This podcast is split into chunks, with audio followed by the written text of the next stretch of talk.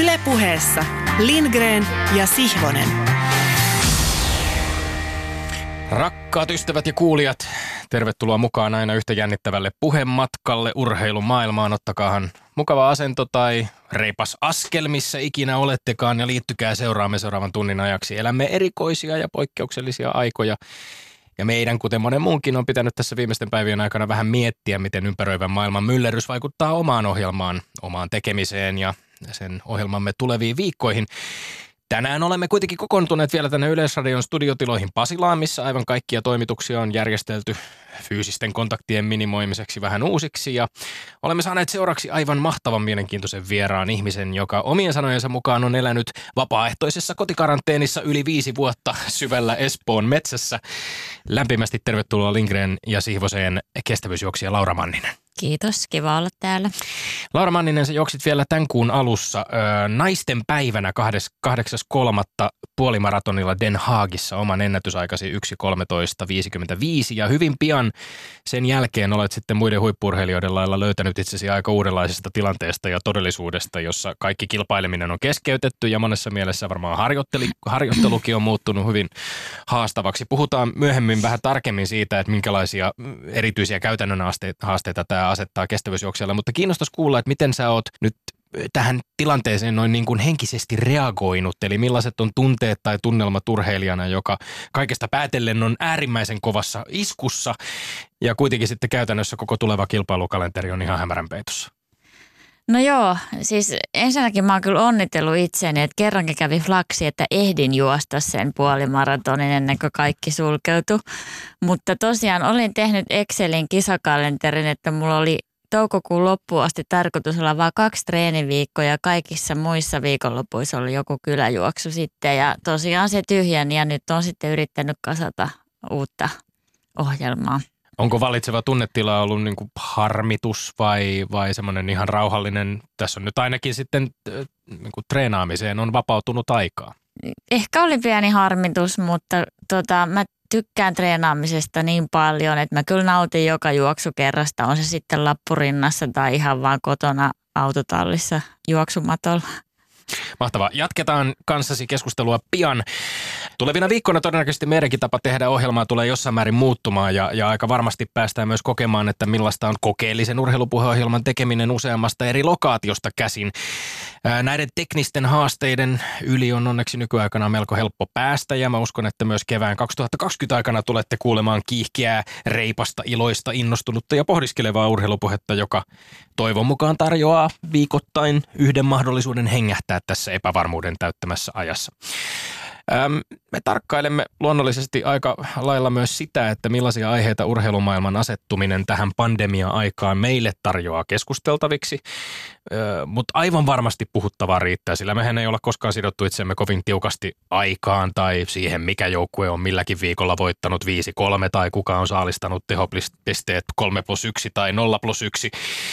Me olemme myös luonnollisesti tilanteessa, jossa on aikaa ja mahdollisuus pohtia monia urheilun perustavia kysymyksiä. Kuten sellaisia, että mikä merkitys urheilulla on, miksi urheilua on, kenelle urheilijat urheilevat.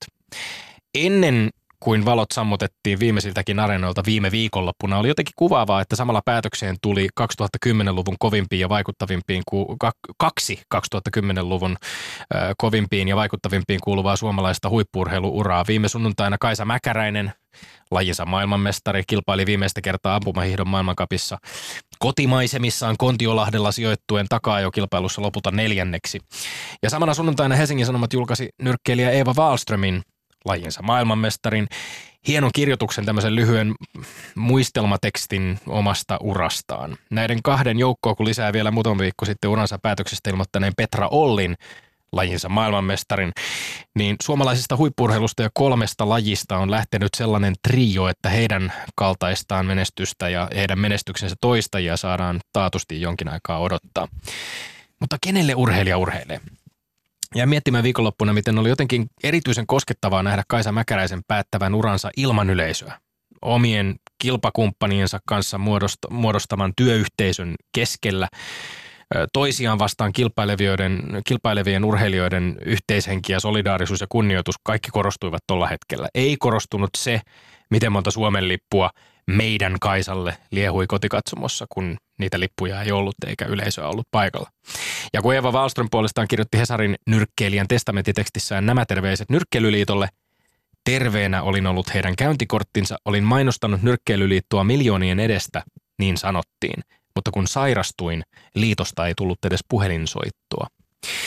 Niin väistämättä mieleen tulee, että viime kädessä urheilija on usein ja ehkä varsinkin vaikeimmilla hetkillä, hetkillä yksin. Tässäkin suhteessa me eletään nyt isoin kysymysten aikaa niin urheilussa kuin maailmassa sen ulkopuolella. Jalkapallotoimittaja ja kirjailija Jonathan Wilson kirjoittaa hienosti syväluotavan The Blizzard futislehden tekstissä ja kun Wilson puhuu jalkapallosta, niin sen tilalle voi hyvin vaihtaa myös sanan urheilu. Näin. Jalkapallon rooli on entistä keskeisempi kahdessa suurimmista tämän ajan kysymyksistä. Jännitteet yhteisöjen identiteetin ja globalisaation välillä – sekä rajoittamattoman kapitalismin aiheuttama lisääntynyt eriarvoistuminen. Kovin usein väitetään, että urheilu ja politiikka, jopa urheilu ja ympäröivä yhteiskunta olisivat erillisiä, että politiikka ei kuulu urheiluun. Ja tämä voikin pitää paikkansa kaikissa niissä kysymyksissä, joissa urheilulla on varaa olla piittaamatta maailmasta, olla varaa olla piittaamatta politiikasta tai ympäröivän yhteiskunnan kuohunnasta. Kun urheilujohtajat kollektiivisesti päättävät yksinkertaisesti, että nämä sodat tai nämä ihmisoikeusloukkaukset tai nämä ekologiset mullistukset eivät ole este tälle turnaukselle tai näille kisoille. COVID-19-pandemia, koronaviruspandemia on murskannut tämän illuusion. Kaikki vaikuttaa kaikkeen, eikä urheilu ole immuuni tälle virukselle, kuten sen ei pitäisi olla immuuni muillekaan ihmisten elävää perustavalla tavalla muokkaaville mullistuksille, sodille, ilmastonmuutokselle tai ihmisoikeuksien rajoituksille. Ja ehkä tässä on yksi tämän pandemian positiivisista seurauksista. Rakenteet ja yhteiskunnan monituiset riippuvuussuhteet tulevat näkyviksi. Ne tulevat näkyviksi, ne riippuvuussuhteet tässäkin ohjelmassa viikosta toiseen, jossa tarvitsemme toinen toisiamme, sillä me olemme Lindgren ja Sihvonen. Ja me emme ole urheilupuheen salvukukkoja. Pian käymme hammastelemaan toistemme väitteitä ja edistämme omiamme tuon sänkykamarikatseisen Tomi Helsinkiläisen kanssa. Pyykin kestävä totuus on se, että väittelytilanne on kireä, mutta raitis 15-13. Hän johtaa. Peli on tiukkaa, mutta rehellistä ja Ken on itsensä leikkiin lainannut ja ryhtynyt se leikin kestäköön. Ihan tässä lähitoviin tai liekö koskaan urheiluelämää kohdannut samanlainen kriisi, mitä tämä päällänsä oleva koronakriisi on. Minä siitä suurustan nyt jonkun huomion. Ensinnä koronavirus koettelee kaikkea inhimillistä toimintaa, niin urheiluakin. Toiseksi sopii äkätä myös niin, että korona on nyt vain pakottanut urheilun odottavalle kannalle, odottelemaan uusia ja sittenkin mahdollisesti parempia aikojaan.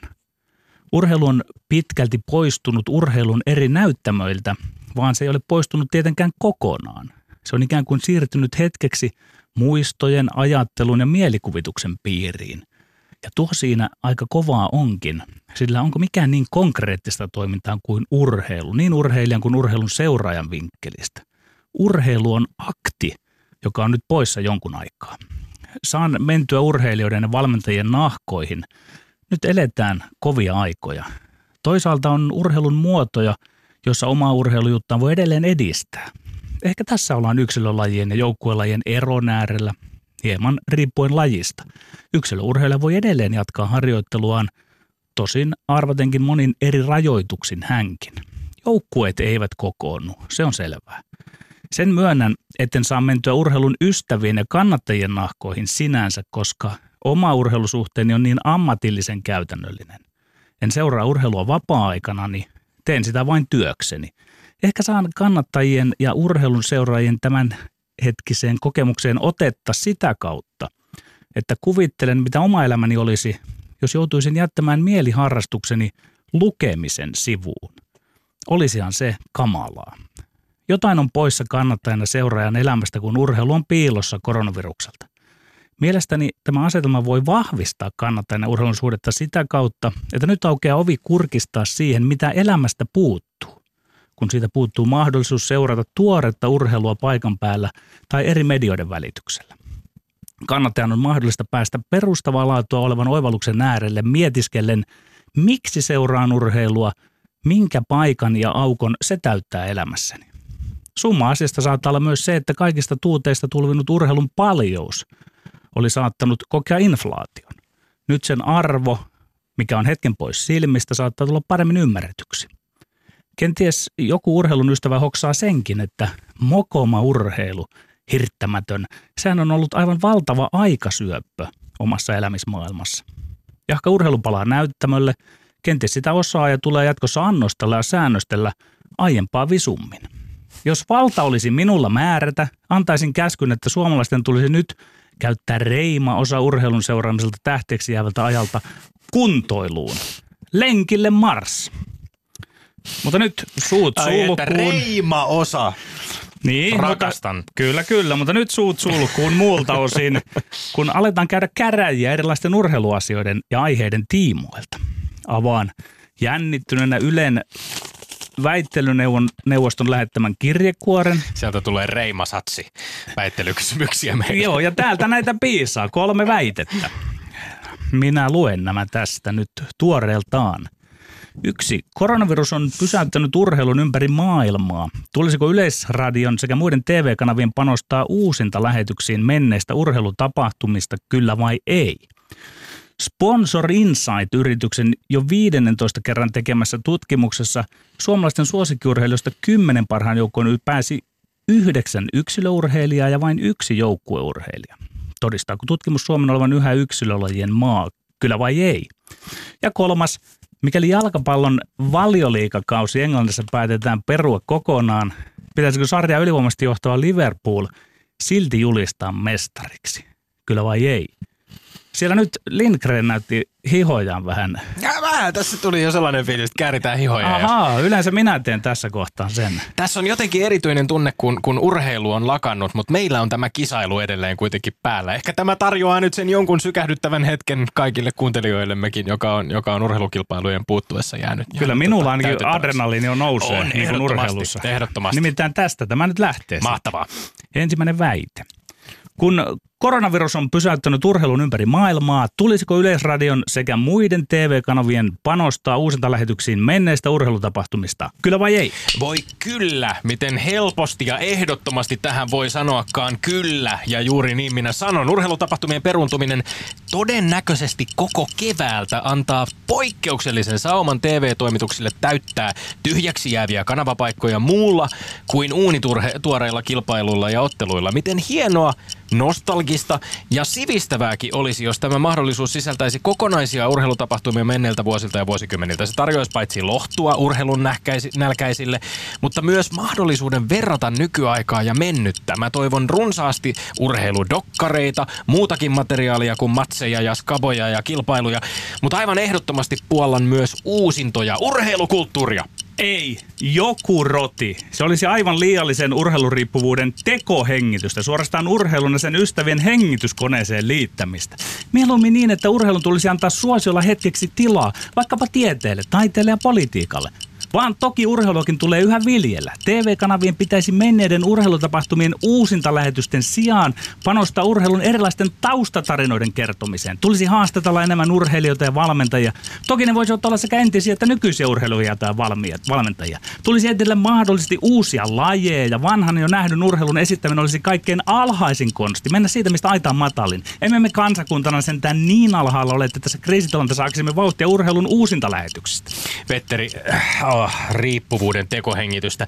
Äh, Jo, jos ottaa No sinä tähän- hait lohtua. Minua, min, Totta minä vä, siis lohtua urheilusta. Meillä on me, valtavasti me, olemme, me, me olemme aika kaukana nyt. on, on syytä olla aliarvioimatta sitä, minkälaisen merkityksen ihan, ihan tämä urheilutapahtumien katsominen ja urheilun seuraaminen ihmisille tarjoaa. Niin, se mutta se olisi heille... nostalgiaa tuolta jostain takaa sen tiedä, että tuotettaisiin tällaista, niin totta kai se on että tuotettaisiin sitäkin. tuoretta nää- sen sijaan, että uusinta korotit, lähetyksiä. sä korotit esimerkiksi tiedettä, kulttuuria. Ehdottomasti voidaan pohtia sitä, että Annetaan vähän aikaa niille välillä Pitäisikö nyt. tehdä tiederuutu urheiluruudun sijaan? Kyllä, Kyllä, taustatarinoita, kyllä. Haastatteluja. hyvä. Ehdottomasti, mutta Ja Petteri, sitten kun on- aika on vähentynyt, niin ei Petteri, todellakaan nostalgiaa tämä mitään on uusintoja. osa siitä. Jos sä mietit, että ensi kesänä on esimerkiksi ollut kaavailuissa jalkapallon EM-lopputurnaus, josta jää niin paljon tunteja täytettäväksi, että miten hienoa olisi, jos voisi laittaa Siellä- vaikka vanhaa Isvestia-turnausta lätkästä Ei, kehiin ei, tai ei, Kanada-kappia ei, 87 ei. tai nyt, vaikka nyt, meillä on tässä nyt 86 raaka ero. jalkapallon Urheiluymmärryksen MM-finaalia. raaka ero, koska urheilu on tässä ja nyt ja katsoo eteenpäin. Sen sijaan, että me ammennetaan Me- me jostain ollaan tuolta turruttu- historiasta me pelkästään. turruttu siihen, että me katsotaan nykyhetkeä. Me ei välttämättä osata Ei tietää sitä, turruttu. verrata sitä. Ei olla Miten turruttu. hienoa olisi katsoa vaikkapa, Ei. laittaa, laittaa Lake Placidin 15 kilsaa Juha Mieto vastaan Vasperi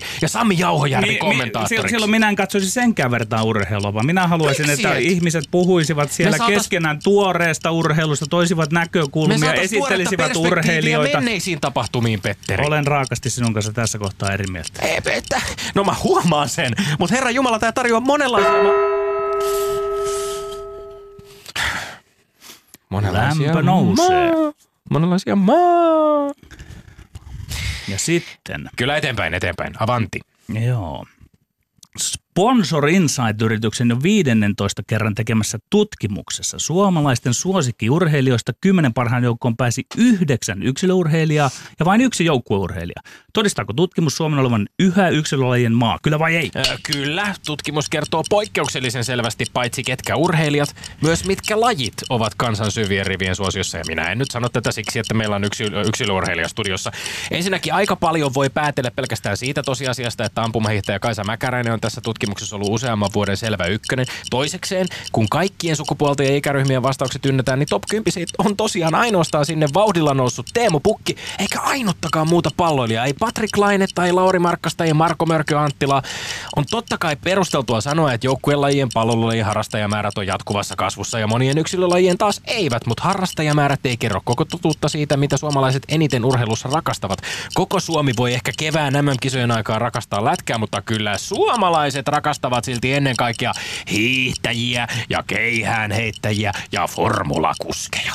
Ei. On selvää, että kun haetaan suosikkiurheilijoita, silloin listalle tuleekin nousta yksilöurheilijoita. Olisi väärin ymmärrettyä urheilua nostaa suositumpien listalle joukkueista irti yksilöitä.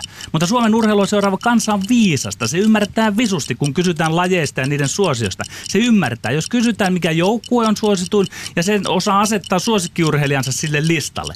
Mutta olisi tästä väärin vetää johtopäätös Suomen olevan yksilölajien maa. Jos olisi, eikä jääkiekkoilu olisi suosituin laji. Mielestäni jopa turhaa pitää yllä tätä teennäistä vastakkainasettelua yksilöisurheilu versus joukkueurheilu.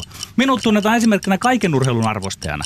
On sitten kansakuntakohtaista ja sattumaakin, mitkä lajit ja ketkä urheilijat nousevat listoille. Mä lopetan vertaamisen, sanon tähän rajusti. Arvokkainta on se urheilu, jota urheillaan urheilemisen vuoksi, ei rahan, ei näkyvyyden. Ai sinut tunnetaan kaiken urheilun rakastajana. ja Ed- sit- kyllä, sitten kun- kyllä. sitten kun Minä me- vastustan jyrkästi tätä, että nyt sinä, Ja sinä sit- nielaiset tuon syötin, minkä neuvosto, neuvosto antaa meille, että se kysyy, että asetut jommalle kummalle puolelle. Kaikkien lajien arvostajana sinut eh, lätkäanalyytikko tunnetaan ja sitten kun me kokoonnutaan tänne vaikkapa olympialaisten jälkeen, niin tulee vähän sellainen fiilis, että no ei nyt tullut ihan välttämättä edes katsottua ihan Se on, se, on, se on eri asia, katsonko minä vai en, vaan minä arvostan. Minä olen itse urheillut ja se minun kokemukseni urheilusta on parhaimmillaan siellä yksinäisyydessä, missä ei ole rahaa, missä ei ole edes välttämättä muita. Joku, jokunen toveri, jonka kanssa palloa ei, pelataan. Mutta tämä, mutta tämä yksinäisyys on hienoa, että sä nostit sen esiin, koska mä väitän nimenomaan, että suomalaisen kansanluonteen, kans- kansanluonteeseen sopii se, että me arvostetaan urheilun yksinäisiä sankareita. Sa- Samastutaan ennen kaikkea heidän voittoihinsa, Kyllä, kyllä. heidän Ei epäonnistumisiinsa. tästä olla eri mieltä, mutta tämä ei Eikö kieli siitä, että olemmeko me yksilölajit joukkue, ovat meidän yksilölajit ja yksilölajien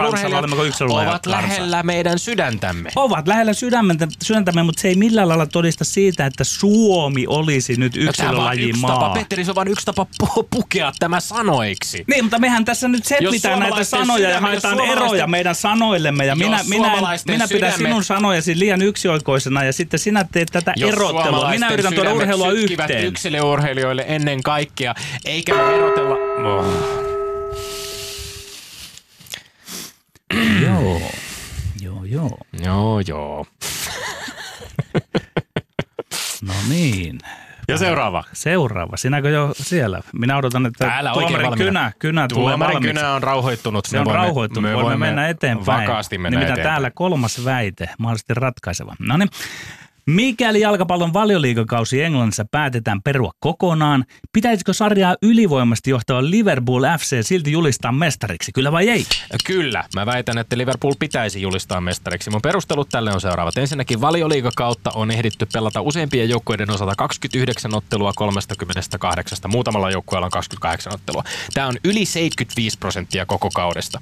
Ja kun koko kaudesta on kolme neljännestä pelattu, niin Liverpoolin johto on aivan ylivoimainen. 25 pistettä seuraavaan joukkueeseen, 22kin vaikka antaisi Citylle tasottavat kolme pistettä. Johto on jopa niin ylivoimainen, että vaikka se ei matemaattisesti vielä ollut mestaruutta varmistanut, Liverpoolin olisi käytännössä täysin mahdotonta menettää se viimeisellä yhdeksällä kierroksella. Tämän tietää jokainen ta- toinen äh, valioliikan seura, sen tietää jokainen jalkapallon ystävä, ja jos Petteri Sihvonen on rehellinen, niin jopa hän tietää tämän. Ja ennen kaikkea tämän tietävät muut seurat tosiaan, missä jo, jo ollaan melkein kaikissa sillä kannalla, että jos kausi jää kesken, Liverpoolille tulisi antaa mestaruus, tämä olisi moraalisesti oikea ratkaisu. Ei, ei missään tapauksessa. Sarjahan on kesken. Jäi kesken. Ei ole todennäköistä, että joku olisi mennyt vielä Liverpoolin ohi, mutta mahdollista se olisi ollut. Minä en ymmärrä urheilua sellaiseksi asiaksi, että olisi suorastaan pakko miele aina löytää paras ja etenkään julistaa mestari. Me tiedämme, lempo soiko, me tiedämme, miten kova Liverpool oli. Siinä on se kaiken pointti. Ei tarvita julistuksia mestarista.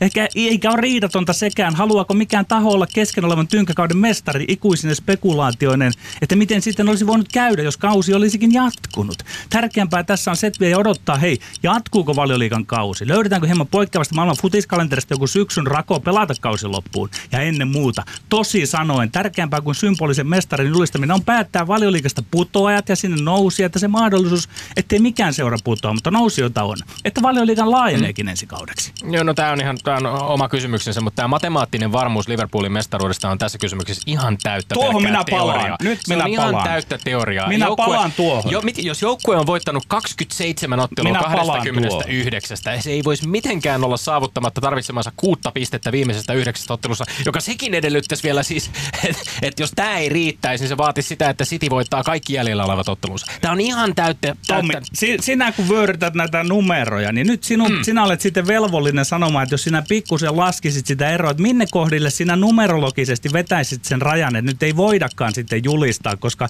nyt, nyt sinä perustelet näillä numeroilla sitä, kun ne on niin todennäköisesti Liverpoolin puolelle. Mutta entä jos ne olisikin vähän, vähän niin kuin Ei tarvitse, matalampi ei se ero, niin silloin, si- silloin sinulta Ei menisi pohja ihan täysin. Ei tarvitse jossitella, koska tilanne on niin päivän selvä. Ei Minkä missään julisteta mestareita ja ei valioliigassakaan nyt, tää- siis ei, kesken Petteri, olevan kauden on niin takia. poikkeuksellinen, että tässä ei ruveta tekemään mitään ennakkotapauksia, jos näin toimitaan. Miten tämä tilanne on siis erilainen? Siis numerotko sen nyt perustelee, että tämä on erilainen, kun on kyse urheilun moraalista. Sinä Kysytkö vetosit moraaliin. koronaviruspandemian aiheuttama tilanne on nyt niin Ei, poikkeuksellinen ei, urheilumaailmassa? Sinä, sinä vetosit, että tämä olisi moraalisesti oikein. Ei urheilun mor- Näin se on sitten kongi kumahtanut viimeisen kerran. Siinä jää aina jotenkin vähän tyhjä olo. Nyt ollaan maaliviivalla ja sitten sen jälkeen pitää vielä... Jää ikään kuin asettua- kausi kesken. Niin, tai sitten itse asiassa me ollaan ehkä ne, kaksi, me ollaan ne taitoluistelijat, jotka asettuu nyt istumaan siihen ja odottamaan tuomariston tuomiota. Katsotaan miten käy, kun seuraavaksi kuullaan Laura Mannisen näkemykset väittelyistä. Ylepuheessa Lindgren ja Sihvonen. No niin, Laura Manninen, sinun tehtäväsi olisi nyt jollain keinolla löytää päivän väittelyistä kokonaiskilpailun voittaja näiden kolmen väittelyn osalta. Oletko valmis tarttumaan härkää sarvista? Kyllä olen. Mä tota, otin tähän tämmöisen bingo-strategian, koska mä oon kuunnellut teidän aikaisempia battleja ja ne on todella vauhdikkaita ja mä ajattelin, että tässä on tämmöinen selviytymistrategia, että mä napsin itse mielessäni argumentteja ja sanoja ja sitten mä bongaan niitä teidän argumenteista ja sitten jos tulee matchi, niin sitten se on bingo ja Aika hyvä. voittaa. Wow. Aivan mahtavaa. No, Tämä, tämä on ensimmäinen kerta, kun tätä strategiaa ainakin meidän tietääksemme on käytetty. Mutta teoriassa kuulostaa hyvältä, mutta ensimmäisessä kohdassa mä aloin jo panikoimaan, että ei tämä toimi, kun ei tullut yhtään mätsiä. Oi, oi, oi. Sitten mun piti kehitellä joku toinen lähestymistapa ja mä nyt päädyin käyttämään tämmöistä halpaa keinoa, että kumpaa mieltä minä itse olen enemmän. Sekin ja sopii. tota, kyllä se meni tuonne Petterin puolelle. Että tota, se oli nimenomaan toi, että enemmän taustaohjelmia ja politiikkaa. Politiikkaa ei koskaan liikaa eetterissä. noita vanhoja urheilujuttuja, niin No tietenkin, jos ne Herkulle Poiroti-uusinnat korvattaisiin niillä, niin se voisi olla ihan, tota, ihan sitten sama, mutta ei se... Tämä tehtäväasettelu muistaakseni, että pitäisikö Ylen panostaa uusintoihin. No se ole lähtökohtaisesti jo aika hassu ilmaisu, että miten uusintoihin panostetaan. Kun olen hävinnyt tämän väittelyn jo, niin voin ehkä esittää sellaisen vasta-ajatuksen. Tämä tuli itse asiassa tänään, tänään tässä mieleen, mieleen itselläkin, että eikö voisi olla ihan kiinnostavaa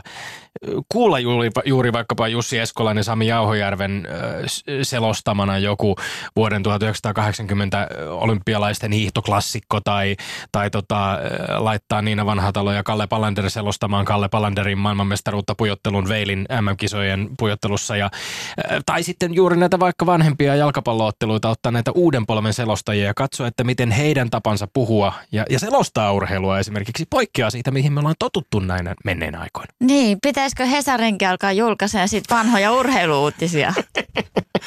se voi olla. Kirjoitettaisiin uusiksi. No se voi olla, että jos, jos, palsto, jos palstoista pitää pitää kiinni, niin se voi olla, että siihenkin on ehkä tarvetta. En tiedä, ainakin sinne tulossarakkeisiin voi olla, että voikin alkaa julkaisemaan ehkä, koska mm. sinnehän ei ole mitään uutta päivitettävää. Mutta onhan on, totta kai siis on panostettu siihen, että tehdään nimenomaan taustuttavia mm. juttuja. tähän on urheilujournalismille siis tietysti iso haaste. Mistä löydetään päivittäistä, viikoittaista kerrottavaa tarinoita, kun, kun niitä otteluita ja niitä kilpailuja ei ole. Tähän niin kuin yhteenvetona tuohon ykköskohtaan, niin kyllä mun mielestä on nyt avainasemassa se, että ihmiset lähtis hakemaan niitä omia urheiluelämyksiä. Se, se on totta. Se, on, ja se, on, se oli hieno, hieno argumentti ehdottomasti Joo. myöskin Petteriltä. Ää, se, sen toteaisin vielä, että siis jos, jos, jos politiikkaa halutaan lisää ruutuun, kun sitä on siellä urheilua vähemmän, niin Petteri, tarkoittaako tämä nyt käytännössä nyt sit sitä, että politiikka ei kuulu urheiluun, mutta se kuuluu televisioon urheilun tilalle. Ehkä se voi näin tulkita. Ja, ja niinhän Laura Manninenkin oli hieman sitä mieltä, että politiikka ei olisi koskaan liikaa. Si- siitä minun tekee terävästi mieli vähän kysyä, kun Jahka tässä sitten siirrymme haastattelemaan sinua, käy ilmi se, että olet aika myöhäisellä iällä aloittanut urheilemisen. No, tästä minulle tulee mieleen se, että – kun sinä se ei... tavallaan kävi nyt jo ilmi, mutta kyllä, kyllä. ei se mitään. Kyllä, kyllä. Ja sitten, sitten se voimistuu. Mutta, mutta tuota, onko niin, että sinulla ei ole muodostunut, vähän niin kuin minullakaan, ei semmoista kovin vahvaa sidettä sinne joihinkin niihin vanhoihin urheilulähetyksiin? No siis mulla ei ole mitään niin kuin linkkiä edes uusimpiin urheilulähetyksiin. Mä oon hirveän huono seuraamaan urheilua, että mä tykkään tehdä itse, mutta mä seuraan, että mä muistan, tästä tuli enemmänkin flashbackina lapsuudesta semmoinen hassu juttu, että mä menin tädille kylään ja hänen mies oli tämmöinen innokas vanhoja urheilutapahtumien seuraaja, että VHS-nauhalta tuli niitä nykäisen hyppyjä. Niin mä jo lapsena koin, että tämä on koominen tilanne. Mä luulin, että se on joku semmoinen läppä läppä, mutta ihan tosissaan oli. Siinä oli Aikuinen mies katseli tosissaan. Ja se on tietysti se periaatteellinen kysymys, johon on ihan aiheellista tämän, tämän kysymyksen äärellä, äärellä tuota tulla, että et, et jos tulokset ja, ja otteluiden kilpailujen tulokset ja ratkaisut tiedetään etukäteen, niin onko silloin tavallaan se ydinasia urheilussa ja urheilun seuraamisessa jo hävinnyt. Mutta mä väitän mm. ehkä, että siellä voisi olla sellaista niin kuin kulttuurista, historiallista sisältöä myöskin, mikä voisi olla kiinnostavaa, mihin on kiinnostavaa palata. Ja kun tämä nyt ei saa tässä studiossa minun ö, lisäkseni kovin paljon kannatusta, niin, niin suosittelen ehdottomasti ö, ihmisiä kahlaamaan vaikkapa YouTuben ihmeellisessä maailmassa, koska sieltä löytyy kokonaisina otteluina muun muassa lukemattomista jalkapallon nämä lopputurnauksista matseja menneiltä vuosikymmeniltä ja niiden, niiden paraa voi, varaa voi nyt sitten heittäytyä, jos on oikein kovat öö, semmoiset ki- kiksit jäänyt tyydyttämättä noin niin kuin tämän liveurheilun puolesta. Kyllä. Meillä ei lähde lenkille. Meillä ei lähde Kyllä, lenkille. ja sieltä löytyy ihan se Lasse Viränen kaatuminenkin.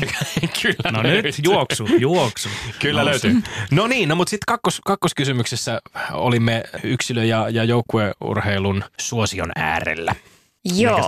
No siellä, tu- siellä tuli, tuli jo bingo. Tuli. bingoja? Ja tuli, ja siellä tuli kaksi bingoa molemmille puolille, mutta uh. vahvempi bingo tuli tänne oikealla puolella olevalle Petterille, ah! koska hän pureutui ihan siihen, mikä, mihin mä pistin heti tai kiinnitin huomioon, mikä oli niin kuin väärin, kysymyksen asettelu. Siinä kysyttiin, kuka on urheilija, nimenomaan yksilöurheilija. Siinä kysyttiin, että kuka on, mikä se oli mm, suosituin. Suosi, suosituin urheilija niin. tai suosikkiurheilija. Eikä joo. suosituin joukko. Eli tämä kysymyksen asettelu saa ihmisen aivot siihen asentoon, että se alkaa kelaamaan niitä yksity- yksittäisurheilijoita. Mm. Tämä on mielenkiintoinen kysymys. Tietysti me ehkä myöskin hahmotetaan yksilöurheilija enemmän vastaamaan sanaa urheilija kuin joukkuepelaaja esimerkiksi. Tämä on hyvä huomio. Mutta, mutta toki se ei poista sitä tos, tosiasiaa, että kyllähän me urheilijoina ja, ja varsinkin urheilun tähtinä pidetään myöskin monia joukkuelajien urheilijoita. Siitä vaikka esimerkkinä Teemu Pukki, joka tuolla listalla oli, tai Mutta Teemu? Pukkikin nousi vaan sen takia, että kerta kaikkiaan tämmöinen urateko joukkueelta tuli, että se joukkue oli niin maagisen hyvä, niin sitten sieltä aina, sama kuin Mörkö oli jääkiekossa, että sieltä pitää aina sitten joku nostaa semmoinen soloartisti esille. Mutta, Mutta kiinnostaa, mikä Tommilla oli se bingo. Bingo oli tämä samaistuminen, että kyllähän Mm. Se on myöskin, mutta se oli, koska tämä oli nimensä ongelman ydin oli se kysymys itsessään, niin sen takia mun täytyy antaa se piste tänne. Kyllä tämä taitaa nyt olla, niin kuin, tämä kilpailu taitaa olla ratkennut. Me mennään nyt vielä kolmas kysymykseen joka tapauksessa ja puhutaan Liverpool FCn äh, moraalisesta mestaruudesta vai ei? No, tämä meni ihan 6-0 Tommille. Eli Noniin. kuten näette muistiinpanoista, niin Petteri Ruutu on täysin tyhjä.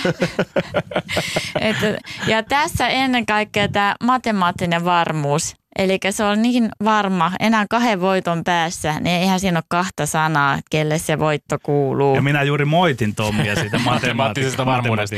Matemaattinen varmuus ja moraalinen voitto, nämä oli ne avainsanat, Ai, millä ai, tuli ai. tupla bingo. No niin, okei, mutta tämä on kuitenkin nyt sitten vain lohdutuspiste. Oletan, että kilpailun lopputulos on 2-1 Petteri Siivoselle. No niin, se kyllä menee. Näin se menee ja, ja se on täysin, täysin äh, hyväksytty tulos ja, ja kiitämme äh, erittäin mielenkiintoisista arviointikriteereistä ja ansiokkaasta tuomaroinnista Tähän viimeiseen vielä sen Hmm? verran, että tämä Englannin valioliiga voisi ottaa mallia porrasjuoksun maailmankapista, mihin mä osallistuin viime vuonna. Siellä oli 11 osakilpailua ympäri maailmaa ja sitten viimeinen finaali oli tarkoitus olla Hongkongissa, mutta siellä oli nämä mellakat, niin se peruntui. Niin se voitto, tai siis ylipäätänsä ne sijoitukset ratkaistiin sitten edellisessä kisassa Osakassa. Ja Mm. kellään ei ollut siihen mitään protestoitavaa. Että, ja siinä oli just tämä tavallaan tämä sama matemaattinen varmuus, että Suusi oli mua sen verran edellä, että mulla olisi vaatinut täysvoitto ja Suusilla sitten tyyliin täys katastrofi, että mä olisin voittanut. Ja sitten taas kukaan ei pystynyt uhmaamaan mun asemaa, eli se oli täysin selvä. Niin samaa voidaan soveltaa Liverpoolin osalta. Hieno nämä- ehdotus. Kyllä, ja siis tässähän nämä futis, eurooppalaiset futissarjat on tietysti vähän erityyppisen tilanteen edessä kuin vaikkapa nyt jääkiekon SM-liiga, jossa tietysti olisi ollut edessä ne pudotuspelit. Että tässä kun on sarjataulukon mukainen systeemi. Tätä pohditaan tietysti monissa, monissa futissarjoissa ja käsittääkseni ainakin La Ligassa on semmoinen systeemi, että ne pelaa tavallaan kaksi kauden puoliskoa, jossa jokainen joukkue kohtaa jokaisen toisen joukkueen ensin ensimmäisellä puoliskolla kautta ja sitten toisella puoliskolla kautta. Ja nyt mietitään esimerkiksi sitä, että tulisiko mestaruus jakaa vaikkapa puolikkaasta kaudesta. Sitten se on mun mielestä hyvä kysymys myöskin tässä, ö, tässä tota valioliigan kohdalla se, että et kun nyt ei tiedetä selvästikään, että milloin pelit jatkuvat, niin, niin pitäisikö tavallaan sen lähtökohtaisen periaatteen olla, että sitten kun pelit jatkuvat, ne jatkuvat kuin jatkuvat, mm, ta, milloin ikinä jatkuvatkin, niin ne jatkuvat tästä kaudesta. Eli tämä kausi pelataan loppuun ja pelataan sitten seuraava kausi vaikka tynkäkautena, jos sellainen sitten vastaavasti viivästyy, koska selvästikin tässä niin kuin aikaa tullaan menettämään. Mutta se logiikka tavallaan siinä, että kun on kolme neljäsosaa kaudesta pelattu, että se vaan mitätöitäisiin ja tavallaan heitettäisiin tuolta futishistorian kirjoista jotenkin sivuun, niin se tuntuu vähän ehkä kummalliselta. Kyllä, mutta ehkä tässä nyt on se, että jos korona jotain opettaa urheilusarjoillekin, niin luomaan sääntöjä tämmöisiä tilanteita varten. Että Valioliikallahan nyt ei ollut tähän, Aivan ehdottomasti tähän, tästä, ky- kyllä, tämä, tämä pitää paikkansa. Mutta Petteri Siivonen kaventaa näin ollen tilanteeksi 15.14. Etenemme kohti kevättä 2020 äärimmäisen tiukoissa merkeissä. Kiitos Laura Manninen tuomaroinnista. Ylepuheessa Lindgren ja Sihvonen. No niin, vieraanamme on siis Laura Manninen, omaa sukua Marko Vaara, yleensä ei tule aloitettua välttämättä vieraan iällä, mutta se on sinun kohdallasi aika, aika keskeisen, keskeinen aika monissa jutuissa, joita sinusta on esimerkiksi kirjoitettu. Täytät huhtikuussa 47 vuotta ja edustat Vantaan kenttäurheilijoita 58, se on sinun seurasi. Ratajuoksun SM-kultaa 10 000, 10 000 metrillä 2010, puolimaratonin SM-kultaa 2010, maratonin SM-kultaa 2015, 16 ja 19, viiden yleisen sarjan SM-kullan lisäksi kuusi muuta SM-mitalia rata- ja maastojuoksussa sekä puolimaratoneilla ja maratoneilla. Tällainen saavutusten kirjoitusta menneeltä vuosikymmeneltä ja nyt juuri tässä aikaisemminkin mainittu puolimaratonin oma ennätys maaliskuun alussa 46-vuotiaana. Ja olet urheilija, joka on aloittanut kestävyysjuoksun vasta kolmikymppisenä ilman minkäänlaista aiempaa urheilutaustaa.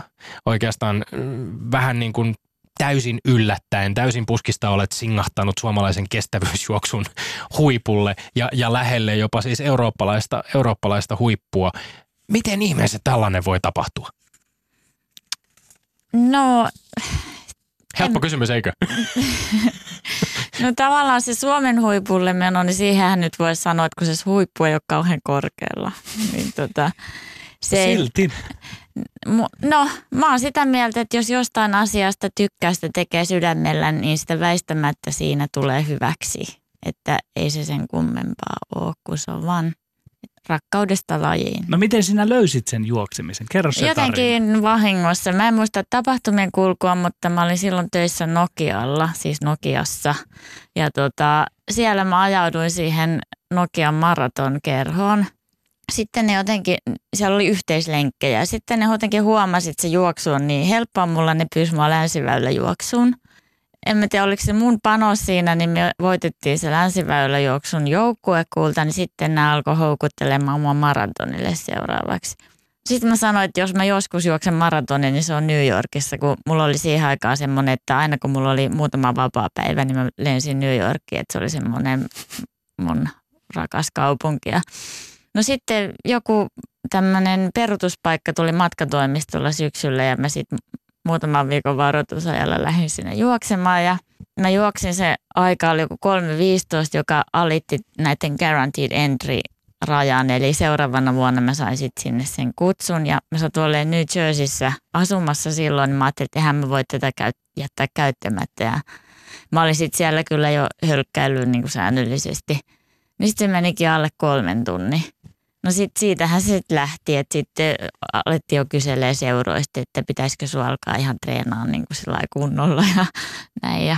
Tuntuuko se kummalliselta siinä vaiheessa tavallaan se askeleen ottaminen eteenpäin siihen, että urheiluseuraan liittyminen Joo. ja tavallaan vakavoituminen tämän lajin äärellä? Niin ja se, että se identiteetti, kun tosiaan vasta 34-vuotiaana alkoi juokseen, niin en mä edelleenkään koe, että mä olisin mikään urheilija. Että mä, mä, mä vaan ajattelen, että no mä teen vaan treeniä ennen duunia aamulla ja se on siinä. Että ei se identiteetti muutu enää sillä tavalla. Sanoit vuonna 2010 Vantaan Sanomien haastattelussa muun muassa näin, että en rakenna minä kuvaani tämän, tätä kautta, tämä on minulle vain harrastus.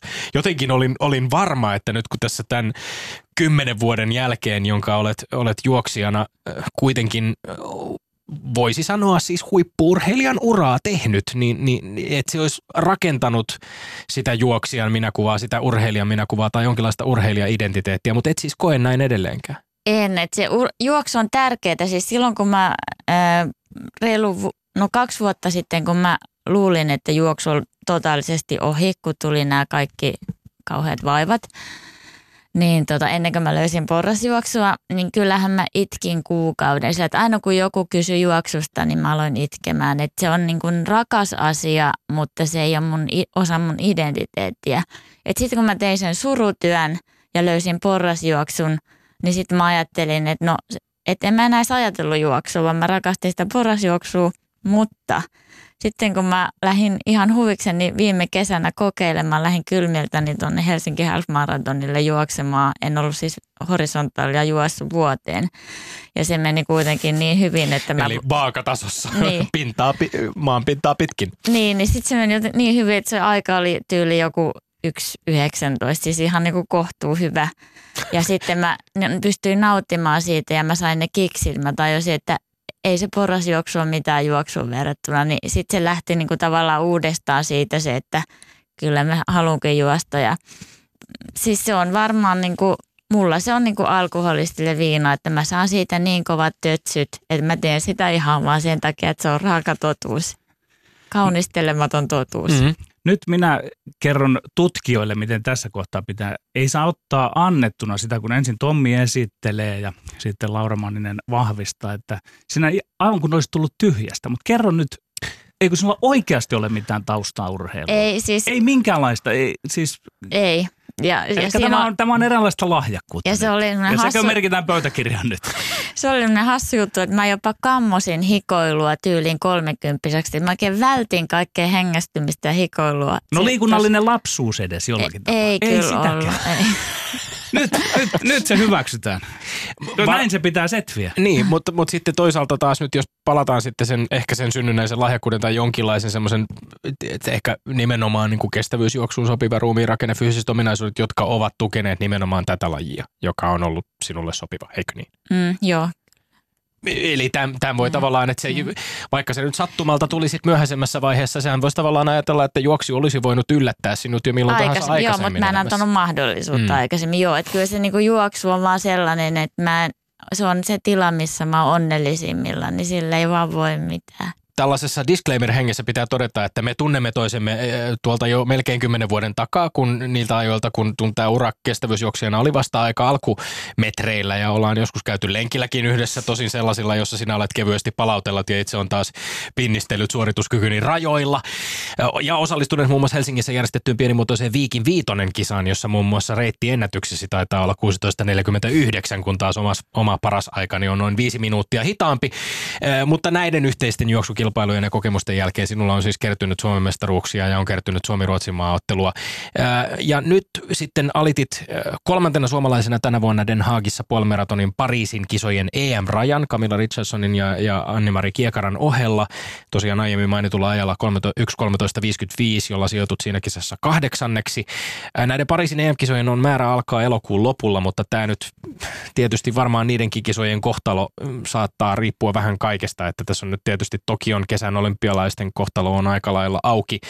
Ehkä palataan tähän tähän aikaisempaan kysymykseen. Nyt olet sanonut, että sinulla ei, eh, siis ihan ensimmäisen kysymyksen, joka esitin, että minkälaiset on tunnetilat tässä nykytilanteessa, kun olet todennut, että semmoista tietynlaista juoksia urheilijan identiteettiä ei ehkä välttämättä ole, mutta nyt tässä on arvokisoihin raja rikottu EM-kisat loppukesästä, johon olisi mahdollisuus päästä ja nyt ei ole mitään tietoa siitä, että järjestetäänkö näitä kisoja. Harmittaako se? No se ei kyllä harmita yhtä, että mä jotenkin, mä en osaa ajatella niin kuin arvokisoja. Että Amsterdamissa, kun mä olin silloin 2016 EM-kisoissa, niin musta vaan tuntuu, että no nämä on vaan yhdet kisat. Että mulla on ihan oikeastaan sama, että onko se joku heinäjuoksu vai onko se sitten arvokisat, että se, mä oon niin sillä vaan siinä omassa kuplassa ja fiilistelen sitä juoksua, että ei se mua, ei ole mulle iso juttu. No entäs siinä omassa kuplassasi, ää, onko se kilpailu sitten jonkunlainen palkinto tai pyhän kokemus verrattuna siihen arkiseen tuota, harjoitteluun vai onko se yhtä pyhää, se harjoittelu? Harjoittelu on ihan yhtä kivaa, mutta kilpailus on se, että siinä mä pääsen johonkin semmoiseen eläimelliseen moodiin, että mä otan itsestäni vähän enemmän irti. Että se, siinä on tavallaan, sit, sit, sitä kautta tulee ne isommat kiksit sitten. No kilpailetko sinä selkiä vastaan, haluatko sinä mennä ohi vai onko se oma aika itseäsi vastaan, onko tässä ero? No, jos joku selkä tulee, niin siitä saa sitä boostia, mutta kyllä se on jotenkin, kyllä mä oon ihan omissa oloissani kuitenkin. Että, mutta se on vaan se, että kun tulee numerolappu rintaan, niin silloin joku maaginen voima, että sitten lähtee menee vähän kovempaa. Niin, siinä on niiden muiden, on, on sen muutaman kerran sen numerolapun rinnassa kokenut. Hienoa muuten, että tässä tuli mainittua äh, Hämeenkosken heinäjuoksu myöskin, joka on hieno tapahtuma. Siellä emme ole yhtä aikaa olleet juos, juoksemassa, mutta, mutta sinne päässyt itsekin osallistumaan. Mutta siinä on tosiaan, siinä on, se, sehän on äärimmäisen mielenkiintoinen yhdistelmä tietysti kestävyysjuoksukilpailut, tätä niin kuin tavallaan täydellistä yksin tekemistä, mutta sitten myöskin sitä sellaista kollektiivista ö, ma- Huohotusta. massan huohotusta ja, ja, ja tekemistä, jossa, jossa kaikki ympärillä olevat ihmiset myöskin vaikuttavat siihen omaan juoksuun. Joo, kyllä se varmaan on se joku semmoinen kollektiivinen energia, mikä siinä tulee sitten, että miksi se on erilaista. No minä olen kaupunkikuvassa kadehtinut ihmisiä, jotka juoksevat ja mulla on semmoinen tulkinta siitä, että siinä ikään kuin ripaus esiinnytään ja toteudutaan. Miten sinä olet tässä suhteessa, että haluatko mieluummin harjoitella ja juosta katseelta piilossa vai, vai onko se jonkunlaista itsensä esittämistä? No ei ole kyllä esittämistä. Se miten mä harjoittelen, niin kun mä herään, niin mä menen kömmin alakertaan mun omalle kuntosalille ja köpötän siellä juoksumatolla. Että sitä ei kyllä hirveän moni ole katsomassa. Että tota, ei ole tollaisia tarpeita. Että mieluummin yksi yhtä privaatisti kuin vessassa käyntiin. Yle Puhe. No, äh, Laura Manninen, sä oot kertonut, että äh, myöhäisellä iällä juoksemisen aloittaminen selittää ehkä myöskin monia vammoja, joista oot juoksemisen takia joutunut kärsimään urasi aikana. Ja, ja juoksuhan on niin kuin muutenkin, se on aika karua hommaa, se on semmoista tasa, tasapainoilua jatkuvasti myös harjoitusmäärien ja vammariskin kanssa ja monella tapaa tämmöinen loputtomien juoksukilometrien haaliminen tietynlaisena addiktina, niin kuin itsekin kuvasit, niin, niin se ei välttämättä fysiikan kannalta aina ole kaikkein terveintä hommaa. Miten vaikeaa sun on esimerkiksi omassa harjoittelussa säännöstellä sitä, että sä et juokse liikaa ja sä teet myös sitä muuta ohjeisharjoittelua tarpeeksi? No tota, nykyisin se ei ole, koska mulla on tosiaan porraskone ja sitten mulla on cross trainer kotona, niin jos alkaa tuntumaan siltä, että tulee jotain oireita, niin mun on helppo hypätä jommalle kummalle, että mä osaan niillä tehdä ihan hyviä harjoituksia. Ja tota, tosiaan se porrasjuoksu vuosi, niin se vahvisti mun heikkoja lihaksia niin paljon, että mulle ei edes vammoja nyt varmaan tuu niin helposti. Niin, äh, Pekka Holopainen Iltasanomissa kirjoitti muun muassa tästä tota, äh, porrasjuoksusta äh, näin. Kaksi edellistä kautta Manninen onkin harrastanut lähinnä brutaalia urheilumuotoa, eli porrasjuoksua. Kilpailut järjestetään tyypillisesti kaukana Suomesta pilvenpiirtäjien paloportaissa. Esimerkiksi klassisessa Empire State Buildingin porraskilpailussa New Yorkissa Manninen on sijoittunut naisten sarjassa toiseksi. Äh, sä oot juossut ratakymppiä, sä oot juossut maastojuoksua, sä oot juossut maratoneja, puolimaratoneja, sä oot juossut ylämäkijuoksua, sitten tämän, näitä porrasjuoksukilpailuja, joiden tosiaan siis luulisi olevan aivan erityisen masokistinen juoksun muoto. Onko näistä eri juoksemisen muodoista tai matkoista nyt muodostunut sitten, onko ne eri aikoina vaan sellaisia, mitkä on niin kuin vienyt mukanaan vai onko joku, mikä, mikä niin kuin tuntuu kaikkein omimmalta kuitenkin? No kyllä se varmaan se maantiejuoksu sitten on just sen kun se on niin yksinäistä puuhaa, että just joku kymppi tai puolimaraton, niin ne on varmaan parhaita. Et porrasjuoksu, niin sitten kun pääsee sinne portaikkoon, niin se on siistiä, mutta se alku on tosi pelottava. Se on ja hektinen, että siinä lähdetään laumalähtönä ja kaikki ryysii sinne portaikkoon. Ja mä oon semmoisessa tosi arka. Niin mullahan meni moni kisa sillä, että kun siellä on vaikea ohittaa, niin ei päässyt edes omaa vauhtia. Empire State Buildingissakin mä pääsin muistaakseni 60 kerroksessa vasta painaa omaa vauhtia, kun siinä oli semmoisia ihmisiä, jotka ei halunnut päästä ohi. Mikä mittainen portaikko se on, mikä Empire State Buildingissa juostaa? Se oli 86 kerrosta, kun se oli, mutta se oli normaali vaikeampi, kun se oli vanha rakennus. Että se oli se porraskorkeus oli korkeampi, niin se oli niin kuin kerroksiin nähden rankempi. Ja minkä verran siellä on suunnilleen osallistujia tällaisessa kilpailussa? No paljonkohan siinä, kun siinä on aina ne elittilähdöt on niitä mm. laumalähtöjä, niin onkohan siinä nyt parikymmentä, 20-30 kaikki puskee samaan aikaan siihen ahtaaseen käytävään, niin se on aika, se on brutaalia. Ja, ja tämä tuli tavallaan nimenomaan näiden loukkaantumisten seurauksena joo, sitten, tai vammojen takia. Joo, mä sattumalta löysin tämän porrasjuoksun sillä, että kun mun mies harrastaa golfia ja sitten me ollaan käyty Etelä-Afrikassa aina talvella ja tota, siellä on semmoinen ihana paikka, missä on kolmikerroksinen kuntosali, että Matti on ollut golfkentällä päivän, niin mä oon hengaillut siellä salilla koko päivän. Ja sitten me mentiin sinne taas ja mulla oli ajatus, että mä juoksen siellä ihan hirveästi. No en sitten pystynyt juokseen, kun oli se vamma jo niin paha, niin tota, menin sinne ihan allapäin sinne salille ekana aamuna. Ja sitten huomasin, että siinä oli tullut porraskone ja menin kokeilemaan sitä. Ja mä rakastuin siihen ensi kokeilemalla ja sittenhän mä aloin siinä sahaamaan niitä portaikkoja, että oliko se sitten neljäs aamu, kun mä olin siinä kymmenen minuuttia ollut, niin kuntosalin manageri tuli seisomaan siihen viereen. Ja sitten mä vaan sillä vähän, että, niin, että mitä. Niin, että sillä pitäisi muidenkin pystyä treenaamaan. Ja sitten oli seuraavana aamuna, siihen oli tullut sellainen raja, että se ei toiminut kuin 20 minuuttia kerralla. sitten me päästiin himaan, niin sitten mä aloin vähän googlettelemaan, että mitäs jos tällaisen hankkisi kotiin, kun se tosiaan, kun se ei venyttänyt sitä takareita, niin se sopii ihan täydellisesti mulle. Ja sitten semmoinen teknokymiltä löytyi semmoinen ja sitten teknokymin miehet toi sen meille kotiin ja päivitteli, että sä oot kyllä ensimmäinen ihminen Suomessa ja Euroopassa, ehkä koko maailmassa, kuka tämmöisen on kotiin ostanut. Tota, se oli kyllä mun pelastus sitten. No vielä tästä juoksijan identiteetistä ja siitä, miten, miten juoksu on tavallaan tullut yllättäen sinun elämääsi. Mä mietin tätä niin kuin tavallaan niin päin, että kun sulla on ammatillinen tausta IT-alan asiantuntijatehtävissä, olet kertonut, että työskentelit Nokiassa ja, ja tota, sitä jäi miettimään, että miten tämä työsi ja, ja oma ajattelusi, oma ammattisi, niin onko se, onko se antanut jonkinlaisia semmoisia erityisiä eväitä, joita olet pystynyt valistamaan sitten myöskin harjoitteluun juoksijana tai siihen tavoitteelliseen toimintaan, jota, jota urheilijana olet joutunut tekemään?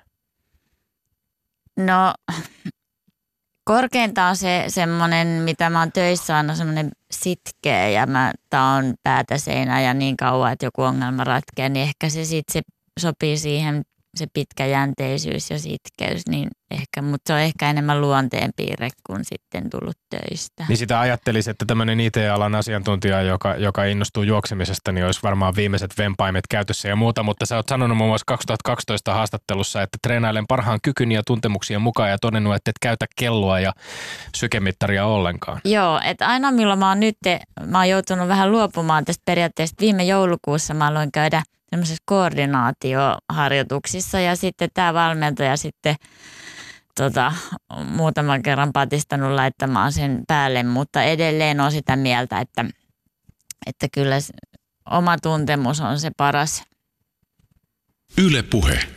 Minä vielä ennen kuin julistan sinut tämmöiseksi sihvoslaiseksi ideaaliksi urheilijasta, niin ti- tiukkaan vähän, että tuo oli hyvä kuulla, että pikkusen olet, olet jo kelloa hyväksynyt siihen, mutta onko sinusta tehty jotakin tällaisia kihu tyylisiä tutkimuksia, maitohapon sietokykyä mittailtu ja sen sellaisia hapenottokykyä ja tällaisia, että, siis, koska, koska olet mer- melkoinen oikku.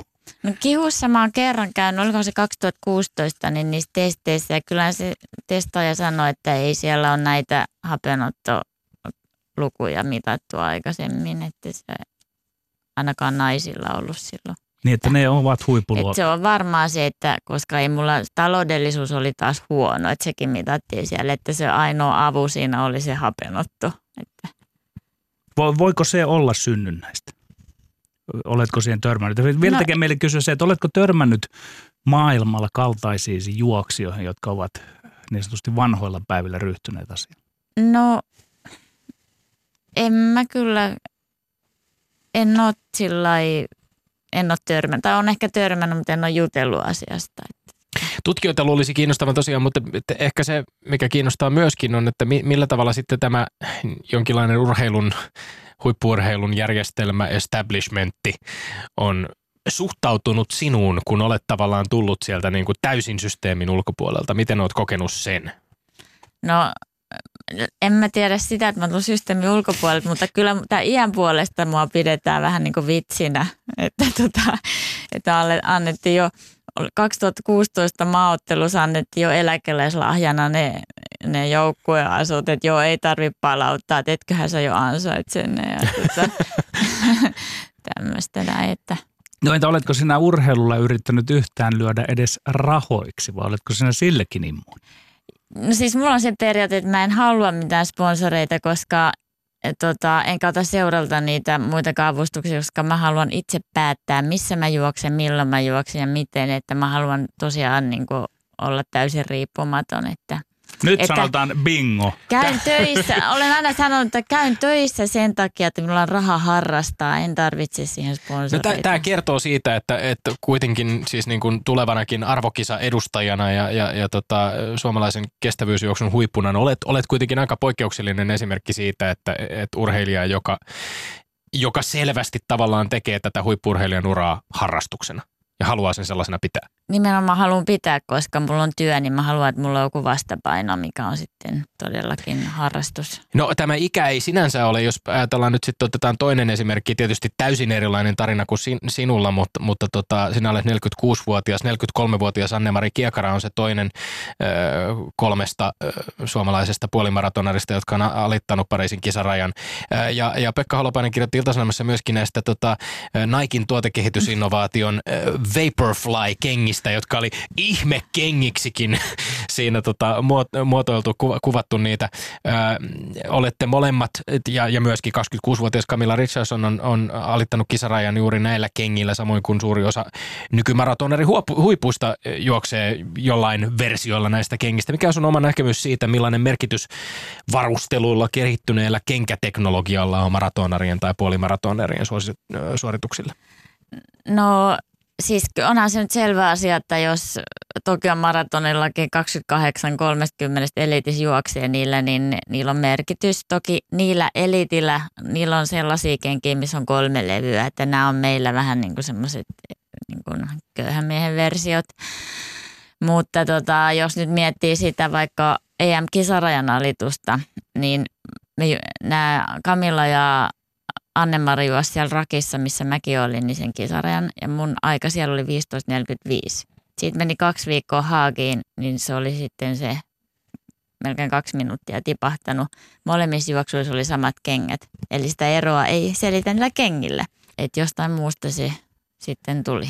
Äh, kun olemme tämän addiktion äärellä, johon moni, me puhuttiin, samastuminen oli aikaisemmin yksi bingo, bingo-sanoista ja varmaan meillä on paljon myöskin kuuntelijoita, paljon kuuntelijoita, jotka kuuntelee ehkä meitä juoksulenkeillä ja ylipäänsä tietysti on, on juoksulla on, on valtavasti harrastajia ja itsekin tunnen sen addiktiivisen äh, lajin addiktiivisen luonteen ja, ja tunteen, jota se herättää.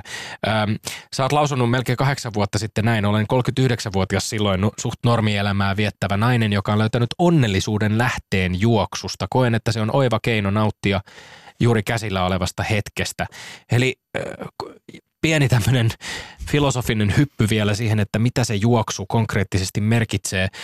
Onko niin, että juoksussa jotenkin juostessa nykyhetki konkretisoituu tai aika tavallaan pysähtyy tai ainakin sen kulun pystyy jotenkin konkreettisemmin hahmottamaan? Silloin se varmaan tulee, että kun mä juoksen, niin sitä vaan miettii, että miten vaikka lantio on ja jalat liikkuu. Eli se on varmaan vähän sama kuin jossain meditaatiossa tai joogassa, että sitä on niin siinä ajatuksessa, että mitä tekee. Ja se tekeminen tapahtuu tässä hetkessä, niin silloinhan se on tässä hetkessä olemista. Ja tunteethan on aina vaan tässä hetkessä. Eli silloin, kun on tässä hetkessä, niin on ainoa, silloin pystyy ainoastaan olla onnellinen, koska se tunne on siinä. Että se tavallaan yhdistyy – sä et voi olla onnellinen, jos et sä elä tässä hetkessä. Ja sitten se, että sä vaan mietit, mitä sun lantio ja mitä jalkaterät on, niin se mahdollistaa sen, että sä olet siinä hetkessä, jossa sä voit olla onnellinen. Vähän hankalasti selitetty, mutta... Ei vaan täydellisesti ja näihin sanoihin juoksun tuottamasta onnellisuudesta on hyvä päättää. Lämmin kiitos vierailusta Laura Mannille. Ja sitten Tommi Lindgrenin maineikkaat urheiluterveiset. Vellu Ketola 71 ja Siiri Äiteen Rantanen 95. Äite on lausunut, pojat asuvat muutaman kilometrin säteellä, he käyvät välillä overraosta katsomassa ja tuovat ruokaa. Vellu Ketola eniten harmittaa, ettei pääse jäälle ja kuntosalille, mutta kun presidentti Niinistö ja pääministeri Marin sanovat, että nyt Vellu kotiin, silloin pysytään kotona. Näistä lausunnoista voisi ottaa oppia vaikkapa uhmakkaasti edelleen salilla käyntiään iltasanomissa julistanut 79-vuotias painonnoston olympiavoittaja Karlo Kangasniemi, jonka mukaan raudasta ei virukset tartu. Älä ole niin kuin Kalle, vaan ole niin kuin Vellu ja äitee. Nyt on kaikkien aika suojella terveydenhuoltomme kapasiteettia auttaa apua tarvitsevia. Ää, kotona riittää puuhaa ja metsässä ulkoilumahdollisuuksia turvallisiin etäisyyksiin, vaikkapa hyvien radio-ohjelmien tai podcastien seurassa. Me olemme Lindgren ja Sihvonen, pysykää hän kotosalla. Kansi kiinni ja kuulemiin. Ylepuheessa Lindgren ja Sihvonen.